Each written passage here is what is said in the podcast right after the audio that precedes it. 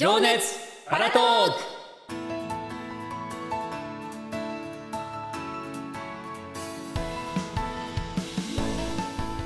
こんにちは。パラスポーツマガジン副編集長の野島博です。よろしくお願いします。こんにちは。日本一パラを語れる女子アナの久下舞子です。この番組はパラスポーツアスリートや障害を持ちながら精力的な活動をする人、障害者の支援をする人など、障害と共に生きるプロフェッショナルな方々を応援するポッドキャストです。野島さん、はい、こんにちは、はい、よろしくお願いします。お願いします。パラスポーツマガジン最新号、先日発売されましたね。イエーイ。イエーイ。ボリュームじゅういち、じゅういち号目の、ね、はい、パラスポーツマガジンです。うんうん、実はですね、このしちがつにじゅうはちにちに発売されたんですけれど、はい、あの私も記事を今回書かせていただいて載っております、ね、はい、上手だよね。え、ありがとうございますいや、もう本当にパラスポーツマガジンさんであの、うん、記事を書くっていうのは、うん、本当にやらせていただいてみたいなって思ってたので、あ、本当？本当にお話をいただいて嬉しかったです。逆に言えば初めてっていうのがちょっとびっくりした本当ですよねあのテーマは実はその脱勝利至上主義のヒント、うん、パラスポーツに学ぶっていうテーマなんですけど、うんうん、車椅子ラグビー日本代表の島川慎一選手と元車椅子マラソン、は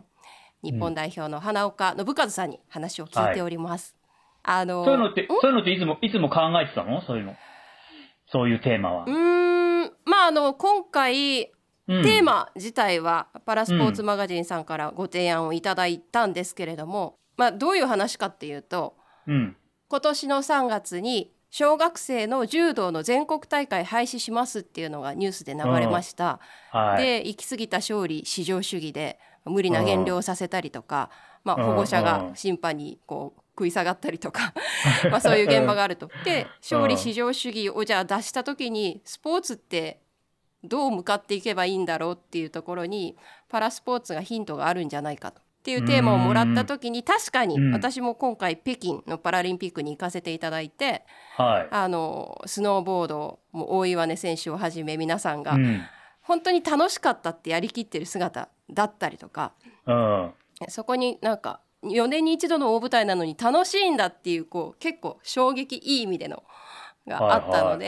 はいはい、あの書けるかもしれないと思ってお受けさせていただいたんですよね。なるほど。スポーツってさ、はい、あのテレビで見るのも楽しいけども、こう生を見ると随分こう印象が変わるよね。本当ですね。でもちろん勝ち負けを目指すってことは当然スポーツをやっている上であるんですけど、うん、それ以上にじゃあ自分がやってきたことを出し切れたかとか、あのチームワークを出すためにコミュニケーションができたかとか、確かにいろんなことが詰まっていて、うん、それが結構パラスポーツって障害も様々であれば目標設定も様々だなっていうことを、まあ、取材しながらも改めて感じたような記事です。なるほど、はい、ぜひ皆さんに読んでいただきたいと思うんですが、はい、今回のパラスポーツマガジンの表紙になっているのが、うん、パラ水泳の富田宇宙選手です、うん、はいはい、でこれが背景がプールじゃなくて海なんですよね。うん、でサーフボードを持ってるんです。あ、うん、宇宙くんサーフィンするんだっていうような驚きを持って買った人も多いと思うんですけれども、ということでですね、うん、今回はパラサーファーの方をゲストにお迎えしたいと思います。イエーイ。はい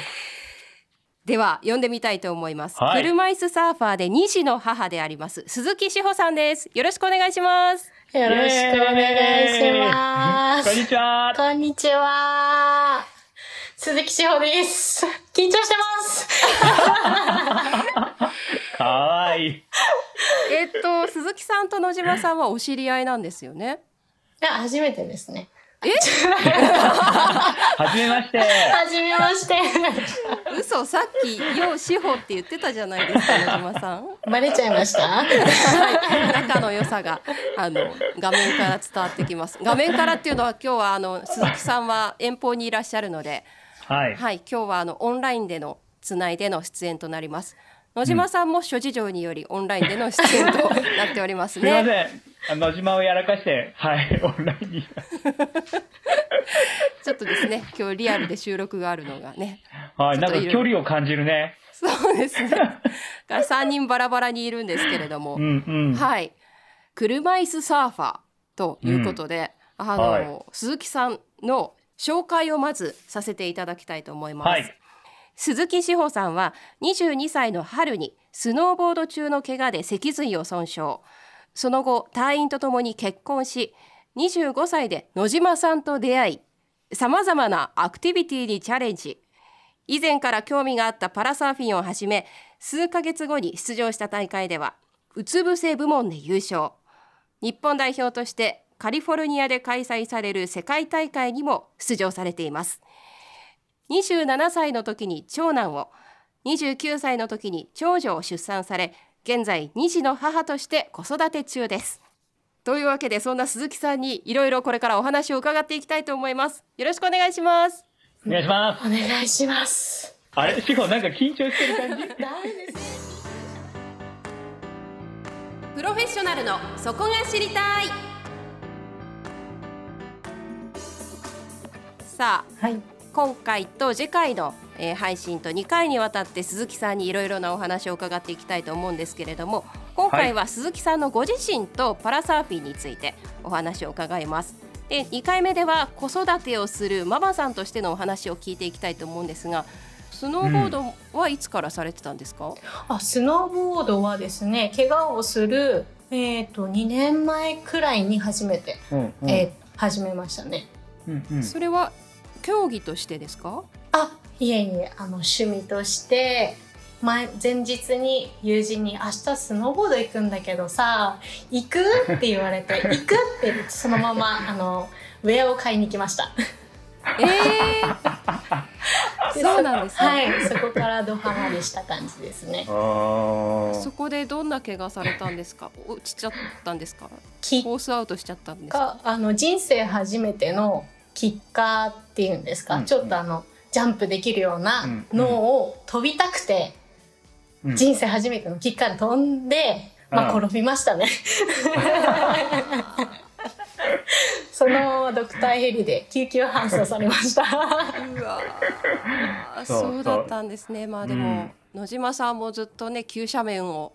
滑ってきたスキーヤーだと思うんですけど、はい、雪山って本当隣り合わせですね。そうだね。なんかね、そうやって、えっと、挑戦こうしたくなるようなこう雰囲気があるんだよね。こう雪山ってありますね。ね、はい、そうゲレンデの魔法ですかねそうだね。なんかね、こう何でもできちゃうような。そうですね。飛べちゃう私って思いますよね。そうそうそうそうそう。そうだった。それで行っちゃうのが志保って感じ。こうできるかなできないかなとかじゃなくて行っちゃえーみたいな。そんなノリだよね、志保はね。そうですね。まあ、うん、あまりおすすめしないですね。で、その後怪我をされた後、隊員と共に結婚って。隊員と共に結婚？そうですね。入院中にあの、うん、プロポーズしてもらって病室で。えー、素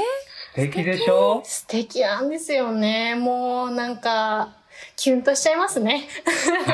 その旦那さんは、今の旦那さんはどこで出会われたんですか？ナンパですかえ、ゲレンデじゃなくて。あ、ゲレンデだといいんですけど、主人はなんとですね、スノーボードがまあ下手くそなんですね。マジックが叶わないくらいに下手くそなんですよそうか。そうなんです。もう入院中も支えていただいてプロポーズしてもらって、はい、結婚して、はい、で野島さんと出会って。そうです。これどういう出会いだったんですか？野島さんとの出会いは、うん、えっと空間共通の友人がいて、野島さんが私とその友人が遊んでたのに、その友人を拉致していったんですね。えー、なので私もついていくしかなくってで, で一緒に飲んで。そうですね。はい。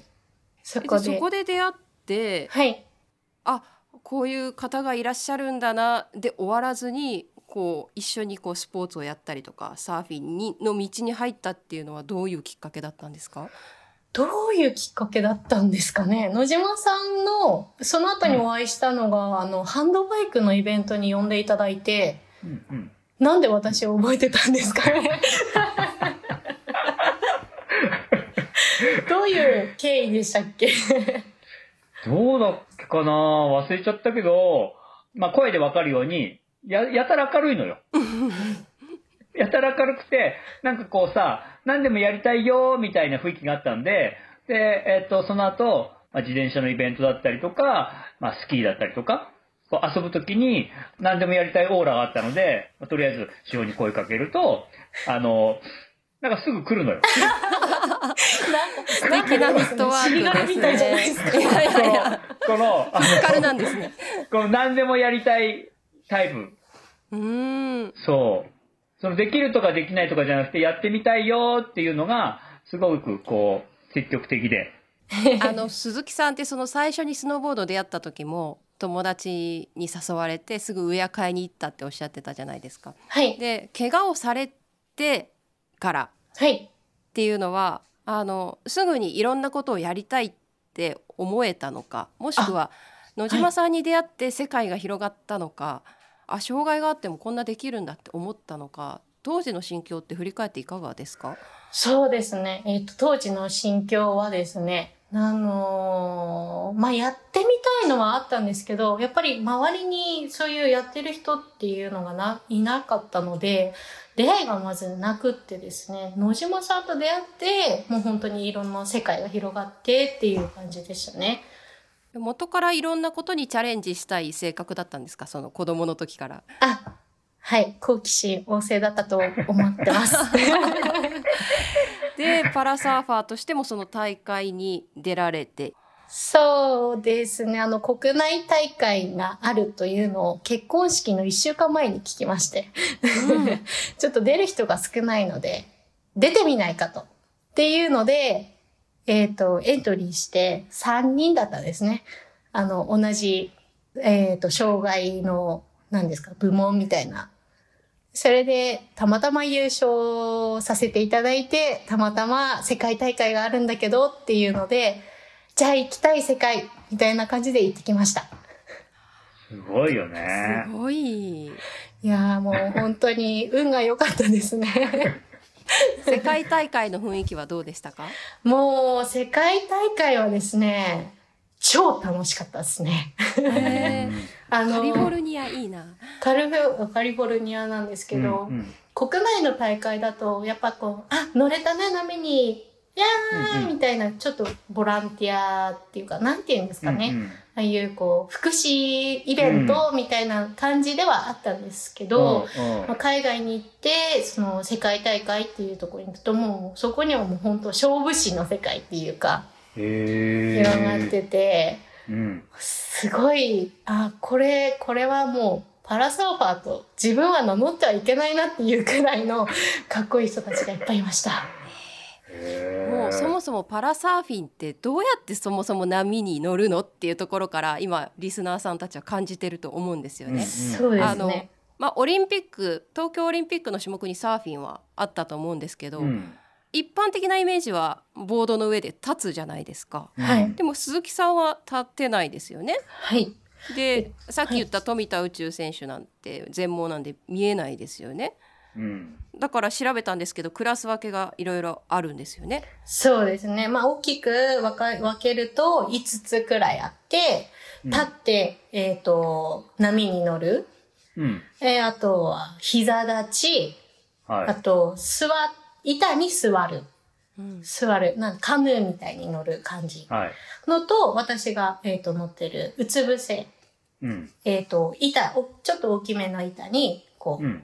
うつ伏せになって波に乗る、はい、自分でこう パ,、うん、パドリングして、うん、沖に出たりとか、うん、あと視覚障害の方がいると、うん、そういう感じでクラス分けがそこからまたちょっとあって、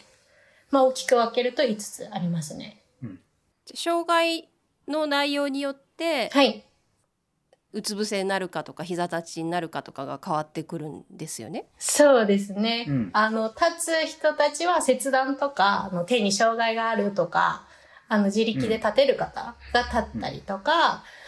で、私があの国内で出たのが、あのうつ伏せだけれども、うん、海の中を全部サポートしてもらう、あの、うん、け怪我をしてない健常の方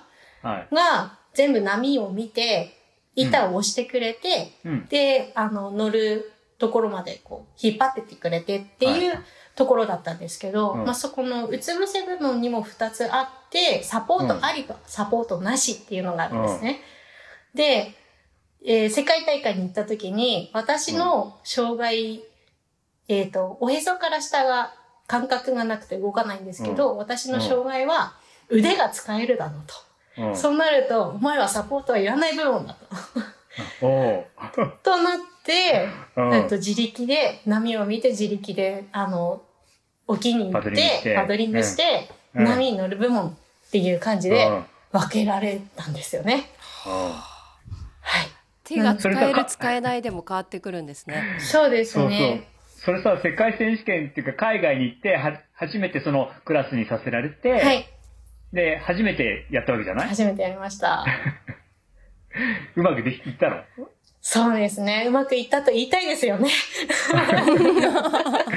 ってかなり大変でしょ？いやーもう、まあそこがまたね、あの、パラスポーツというか、うん、パラサーフィンの醍醐味というか、うん、あの、自然って容赦ないじゃないですか。うんうん。もう溺れますよね。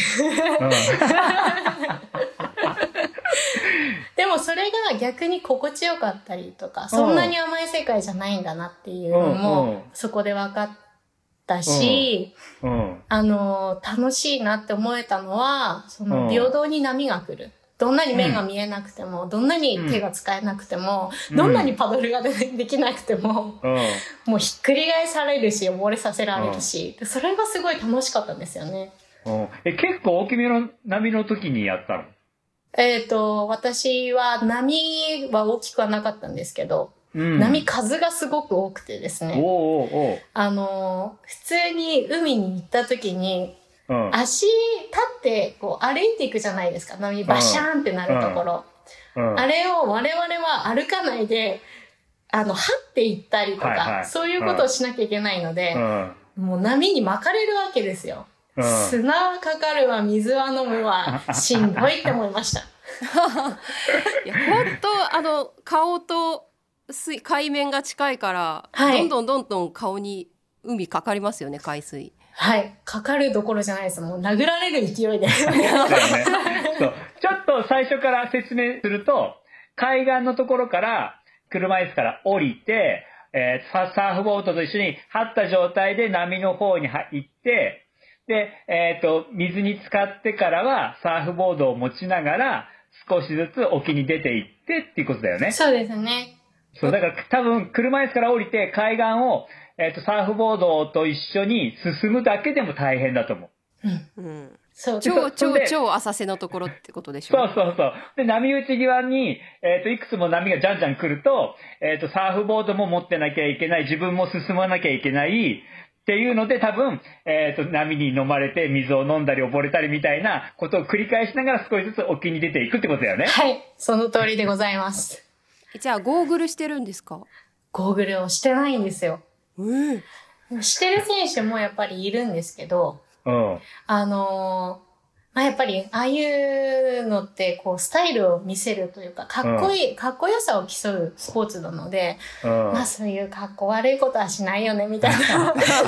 そういう暗黙の了解があるんじゃないだろうかと。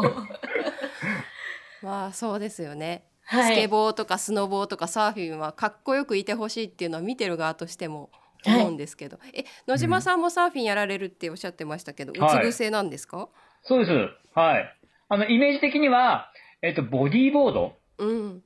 ボディーボードって、ちょっとビート板の大きいやつみたいのに乗るけども、あの、我々はそのサーフ用の板、板にうつ伏せになるって感じ。うん。うん。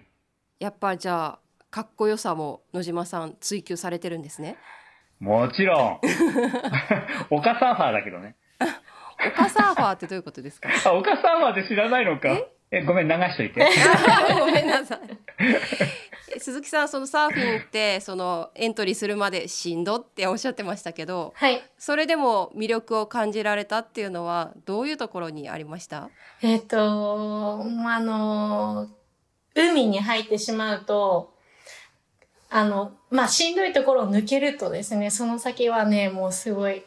爽快感があるんですよ、うんうん、まず波町であの板に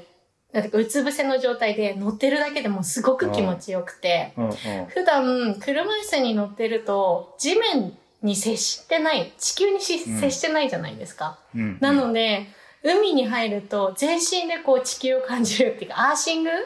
あのできて、どんなにこう普段の生活でもやもやイライラしてても、うん、海に入ると、うん、あもうどうでもいいっていうくらい本当に気持ちいいんですよね。わかりますかね？わかるわかる。あのあの爽快感が忘れられず、うん、で波が来て波に乗るっていう感覚がまず最初わからなかったんですけど、うん、初めて波に乗った時に。まあ、地球に押されるわけですよ。波に、うんうん、自然に。わ、うん、すごいみたいな。なん、もう、言葉にできないんですけど。そう。あのね、自然のエネルギーのでかさを感じるよね。感じますね、海にいると。どんなにこう、やっぱり波打ち際がしんどくても、もう一回乗りたい、もうちょっと長く乗りたい、一秒でも長く乗りたい、みたいな感覚になります。うん。うーん確かに普段車椅子だと地球に接してないっていうのはなるほどなって思います。多分電気溜まってますね。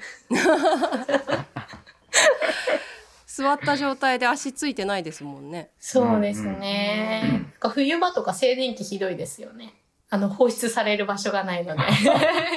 そうなんですか？え、私はそう思ってました。えー、そうなんだ。はい。えー、蓄電池だね。野島さん違うんですか？野島さんが考えるパラサーフィンの魅力って何ですか？うん、さっきあのーまあえー、とショフが言ってたようにその自然って、えー、と誰しにも平等に、あのー、こう扱ってくれるわけじゃない。誰のところにも大きい波が来たりとかあの手加減してくれない。その自然に叩きのめされるところで叩きのめされながらうーんと自然とこう、えー、対話して仲良くなって自然と遊ぶみたいなところが野島的には好きかな。その一番最初は、えー、とジャンジャがこうた初心者なのに叩きのめされてえこんなにしなくたっていうぐらい波にくちゃくちゃにされてでもあのその波とこう仲良くなってくるとだんだん波にこう一緒に、一緒に遊べる、うんうん、その段階的なものがすごく好き。確かに自然は人間に対して本当に平等なんでしょうね。障害とか関係なく。そう、そうなんだよね。ほんでその波によって、えーと、自然に起きてくる波によってその、えーと、うーんと地球の力強さみたいなのがあのすごく感じられて、あと内海でやってる波とそのプールでやっている波と、えっと外洋でやってる時の波、その波の力強さが全然違っていて、うん、それをこう体感できるのも楽しさの一つかなと思ってます。あとは健常者の人と障害のある人と一緒にできそうですよね、サーフィン。うん、できるできる。ただ私本当一つ気になるのがあのブラインドの方々、はいでまあ、これはパラスポーツパラリンピック種目でもそうなんですけどあのブラインドサッカーの吉原茂雄さんって選手の方に一回取材したことがあってサーフィンをやると言っていて、うん、私初めて聞いた時にどうやってブラインドサッカー自体も目隠ししてサッカーやってることすら意味わからないし、うん、あのチェアスキーだってブラインドの方いらっしゃるの、うんあんな急斜面を滑ってるの意味わからないんですけどサーフィンなんてどんな波が来てるかとかもわかんないじゃないですか、うんうんうん、あれもガイドさんいらっしゃるんですか？はいあのー、あそうなんですか。吉原さんは多分弟さんと入ってたと思うんですけど、うん、あの波が ど, どの方向から来るよとかそういう指示での乗れちゃうらしいんですよね。えー、もう見えてるんじゃないかっていうくらい波に乗れるんですよ、感覚が研ぎ澄まされてるのかなでも吉原さんおそらくそのサッカーの時も脳内再生してるって言ってたし、うんうん、波も多分脳内再生してるんでしょうね多分情報が例えば、えっと、目が見える人って、えっと、視覚を重視に情報を集めてくるじゃない。目を閉じると、えっと、多分違うものからの情報っていうのがいっぱいこう体で感じられるんじゃないのかな。じゃあ音の方向とか音の大きさで波がどうだとか考えるのかな、うんうん、いやすごい。これサーフィンやってみたいっていう人夏だし多いんじゃないですかね。どうしたらいいですか。このパラサーフィンをしたいっていう方リスナーさんの中でいらっしゃったら野島さんに行けばいいんですかあでもいいし、あのパラサーフィン協会みたいな障害者サーフィン協会みたいなのが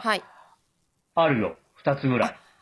ふたつもあるんですか。うん、ちょっとね野島ちょっと今詳しくわかんないけど、はい、ありますね。神奈川と千葉と あ,、ね、あともう一個がえっ、ー、とえっ、ー、と九州の方にあったはずです。あの一応私も調べましたけど、日本パラサーフィン協会っていうのはあるんですね。うんうん、ここに問い合わせたらいいのかな。うん、そうだね。はい、あのまあ、すぐあのリアルタイムでアクセスが来るかわからないけども。連絡してちょっと地味に待っててくれると、はい、あの忘れた頃に返事が来ると思いますあちょっと待ち時間が必要なんですねそうそう、なんかねパラスポーツってそういう団体多い返事すぐ来ねえぞみたいなちょっと少ない人数でやってらっしゃるこう団体とか連盟の方多いですもんね、うん、そうそう、はい、うん、鈴木さんいかがでしょうか。こうこれからパラサーフィンもしくはサーフィン始めたいなっていう方に何かメッセージありますか。いや超楽しいです、おすすめしますいやおすすめするんですけど、パラパラスポーツっていうのは始めようって思ってもすぐ始められなかったりとかするんですよね。道具がなかったりどこで入っていいのかわからなかったり、うん、一緒にやる人がどこにいるかわからないっていうのは、うん、やっぱりもうちょっとこうなんかオープンに情報があったらいいのになってよく思ってます。うん。はい。はい。でもパラサーフィンは超楽しいです。確かに本当にあの、見る側もそうなんですけど、うん、私もよく言われるんですよ、周りに。パラリンピック見てパラスポーツ見てみたいっていうのはよく言われます。うん、でもどこで何をやっているかがわからないって言われるので、あの、じゃあいついつこういう大会があるから一緒に行こうよって言っていくことはあるんですけど、はいはい、情報がねもっと世に出ていったら始めたい人ももっと始めやすいのになっていうのは思います。そうか、なるほど、うん、だからこういう発信源に我々がなろう、はい、この番組でねなっていきましょう、うん、鈴木さんはどこの海で波に乗ってるんですか。私は、えっと、千葉県の台東ビーチ台東海水浴場っていうところに、えっと、よく行ってまして、でそこであの先ほどあの紹介があったの何ですか、パラスポーツ日本パラサーフィン協会協会そこが活動起点になってたなってて、うん、駐車場からビーチに降りる、えっと、スロープがついてるんですね。で、うん、あと、えっと、車椅子用のトイレがあるので、うん、そこでよく入ってました、うん、そうだ。車椅子だと砂浜の移動も気になるけど大丈夫なんですか。大丈夫じゃないです大丈夫じゃないですよね、うん、私も一回車椅子の夫と砂浜散歩しようとしたら、あ、ダメだって言って引き返したんですけど、うん、どうしてるんですかえっと、大会とかイベ、あのー、体験会があるときはビーチマットが敷いてあって、あの、海までアクセスしやすいようになってたり、うん、あと、ビーチ用の車椅子、あの、うん、人が、まあ、押さなきゃ自、自走できないんですけど、うん、押してもらえる水陸両用の車椅子っていうのが用意されてあるので、うん、そういうのを使うといいかなとは思いますね。うん、じゃあ、普段の練習ではそういう、はい、ビーチ用の車椅子なんですか。うん、普段の練習は、えっと、一緒に入ってる方がビーチマットを持ってきてくれて、うん、で、それで、あの、海までアクセスしてっていう感じですね。うんうん、最初はビーチバットがなかったので、うん、あの、自力で砂浜まで降りて、うんでそこから車椅子を降りて、うん、はっていくんですね、うん、海まで。なかなかもう干潮の時とか引き潮の時とかもすごいあの遠いんですよねそうだよねで帰りもあいっぱい遊んで体力削った後に車椅子まではって戻るんですよめちゃくちゃ運動になりますね。もう多分すごいですね。なので体力作りにはもってこいだと思いますじゃあもし千葉の海で、はい、あのビーチを張っている人を見かけたら鈴木さんかもしれないということであの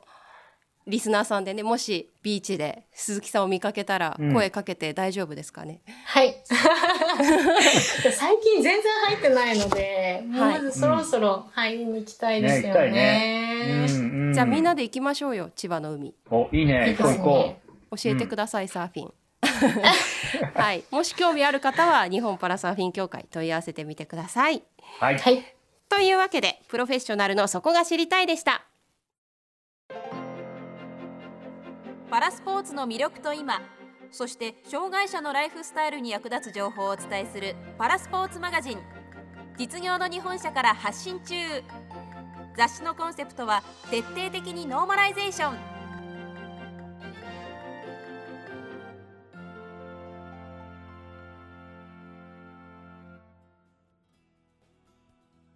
さて、そろそろお別れの時間です。番組ではツイッターで情報を発信しておりますので、情熱パラトークで検索してみてください。番組の感想などはハッシュタグ情熱パラをつけてぜひツイートしてください。ハッシュタグ情熱パラです。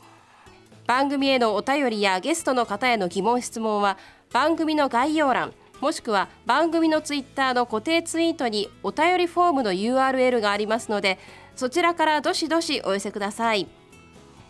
さあ、というわけで今回は鈴木志保さんにお越しいただきました。鈴木さん、緊張はだいぶほぐれましたでしょうかはい、おかげさまでよかったです。